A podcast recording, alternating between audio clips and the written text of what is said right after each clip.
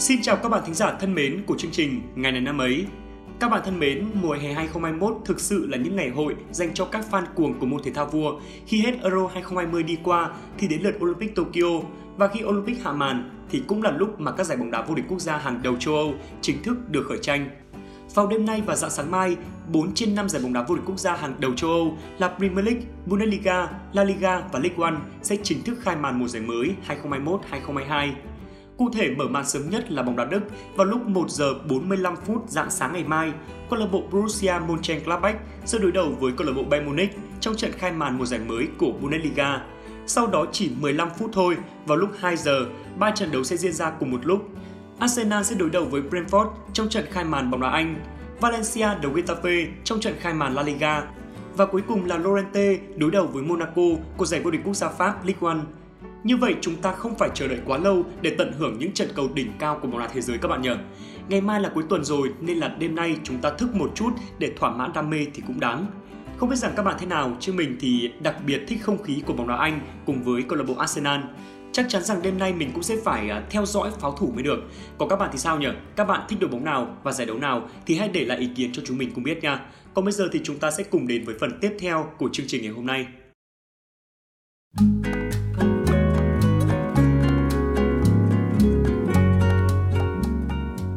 Bạn thân mến, hôm nay là thứ sáu, ngày 13 tháng 8, là ngày thứ 225 trong năm.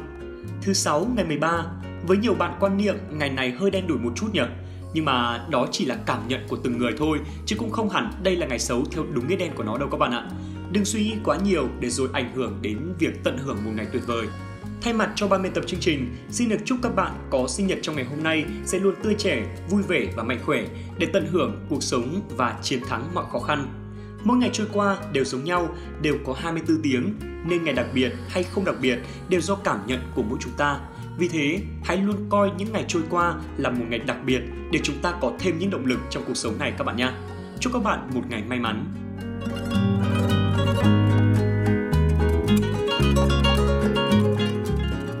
Tiếp theo chương trình ngày hôm nay, như thường lệ sẽ là một câu danh ngôn vô cùng ý nghĩa mà ban biên tập chúng mình muốn gửi tới các bạn. Cùng nghe xem đó là gì nhé. Chỉ cần bạn không dừng lại thì việc bạn tiến chậm cũng không là vấn đề. Các bạn thân mến, cuộc sống này luôn vận động theo hướng tiến về phía trước và chúng ta cũng không nằm ngoài quy luật đó. Mỗi người sẽ có những tốc độ khác nhau, có người đi nhanh, người đi chậm, nhưng mỗi bước đi của chúng ta đều là một sự cố gắng. Chỉ cần bạn không dừng lại thì mọi thứ sẽ chẳng còn là vấn đề. Các cụ đã nói, chậm mà chắc, vậy chúng ta tiến chậm đâu có là gì xấu. Trong số chúng ta ở đây chắc hẳn là ai cũng đã từng nghe qua câu chuyện thi chạy giữa rùa và thỏ rồi các bạn nhỉ? À, thỏ là loài chạy rất nhanh, rùa thì lại chậm nhưng mà lại cực kỳ kiên trì và kết quả là rùa đã thắng trong cuộc thi chạy. Rùa không dừng lại mà vẫn tiếp tục tiến về phía trước, do đó nó đã gặt hái được quả ngọt là tới đích. Chúng ta cũng vậy, nếu như chúng ta cứ kiên trì tiến từng bước một thì chẳng mấy mà ta sẽ chạm đích của cuộc đời ta. Các bạn ạ, đừng lo lắng khi một buổi sáng thức dậy bạn nhận ra rằng mình chưa thể đạt được điều mình mong muốn mà hãy động viên bản thân mình rằng ngày hôm nay nhất định mình sẽ làm tốt hơn ngày hôm qua. Sự lo lắng sẽ chẳng mang lại đến một lợi ích gì cả, nó chỉ làm thời gian trở nên vô ích mà thôi. Đến với phần cuối của chương trình ngày hôm nay, hãy cùng hai MC thông thái của chúng mình điểm lại những sự kiện nổi bật của ngày 13 tháng 8 này trong quá khứ.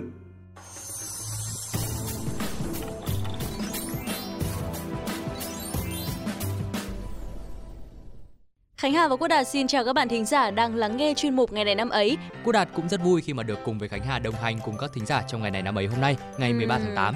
Và uh, này Quốc Đạt này, không biết là Quốc Đạt là người thuận tay phải hay là tay trái? Ừ, Quốc Đạt thì là người thuận tay trái đấy. Ừ. ừ mà sao tự nhiên Khánh Hà lại hỏi uh, Quốc Đạt chuyện này? À, thế thì hôm nay là ngày của Quốc Đạt rồi đúng không? Ngày quốc tế những người thuận tay trái. À, ừ, Khánh Hà cũng biết cả thông tin này nữa cơ. Ừ, làm chương trình ngày này năm ấy thế nên là Khánh Hà phải để ý nhiều mà. À, Khánh Hà còn biết nhóm người thuận tay trái chỉ chiếm khoảng 15% dân số thế giới mà thôi. Ừ. Thế nên là đa số họ đều có năng khiếu về không gian, toán học, kiến trúc, rất thông minh và khéo tay. Ừ, Khánh Hà cứ nói thế là mà cô Đạt nở hết cả mũi rồi này. Cảm ơn Khánh Hà về những thông tin vừa rồi nhá. Nhưng mà chúng ta hãy bắt đầu vào chương trình ngay thôi Khánh Hà ơi. Tất nhiên rồi, Khánh Hà và cô Đạt sẽ bắt đầu chương trình ngày này năm ấy của ngày 13 tháng 8 với những thông tin trong nước ngày sau đây.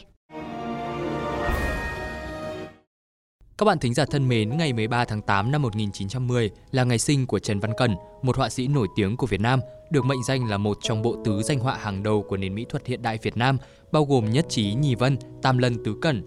Ông cũng là người chỉnh sửa mẫu phác thảo quốc huy Việt Nam thành dạng hoàn chỉnh như ngày nay. Ông sinh tại xã Kiến An, tỉnh Kiến An, nay là quận Kiến An, thành phố Hải Phòng, trong một gia đình trí thức. Với những đóng góp to lớn, Trần Văn Cẩn đã được trao nhiều huân chương cao quý, trong đó có huân chương lao động hạng nhất. Ông được trao tặng giải thưởng Hồ Chí Minh đợt 1 về văn học nghệ thuật năm 1996. Năm 2010, một con phố thuộc khu đô thị Mỹ Đình, huyện Từ Liêm, Hà Nội đã được đặt tên là Trần Văn Cẩn. Tác phẩm tiêu biểu của ông có thể kể đến như Tát nước đồng chiêm, Em Thúy, Nữ dân quân vùng biển, Chân dung bác thợ lò, Thiếu nữ áo trắng, Gội đầu, Xuống đồng hay là Tát nước đồng chiêm. Và chúng ta sẽ cùng chuyển sang những thông tin tiếp theo. Ngày 13 tháng 8 năm 1991 là ngày mất của nhà thơ Hồ Dánh, tên thật là Hà Triệu Anh hay Hà Anh, ghi theo giọng Quảng Đông là Hồ Dánh. Ông được biết nhiều nhất qua tập thơ quê ngoại với một giọng thơ nhẹ nhàng, phảng phất hương vị thơ cổ Trung Hoa. Ngoài ra, Hồ Dánh còn là một nhà văn với nhiều tác phẩm, tiêu biểu là tập truyện ngắn Chân trời cũ và năm 1942 Thạch Lam để tựa. Ông sinh năm 1916 tại làng Đông Bích, huyện Quảng Sương, tỉnh Thanh Hóa. Cha ông là Hà Kiến Huân, người gốc Quảng Đông sang sinh sống ở Việt Nam từ khoảng năm 1890. Mẹ là Đặng Thị Văn, là người Việt. Ông học trung học, dạy tư, làm thơ, viết báo từ năm 1931 tại Hà Nội. Năm 1953, ông vào Sài Gòn làm báo. Năm 1954 trở về Hà Nội, tiếp tục viết báo, làm thơ. Ông là hội viên Hội Nhà văn Việt Nam ngay từ những buổi đầu thành lập.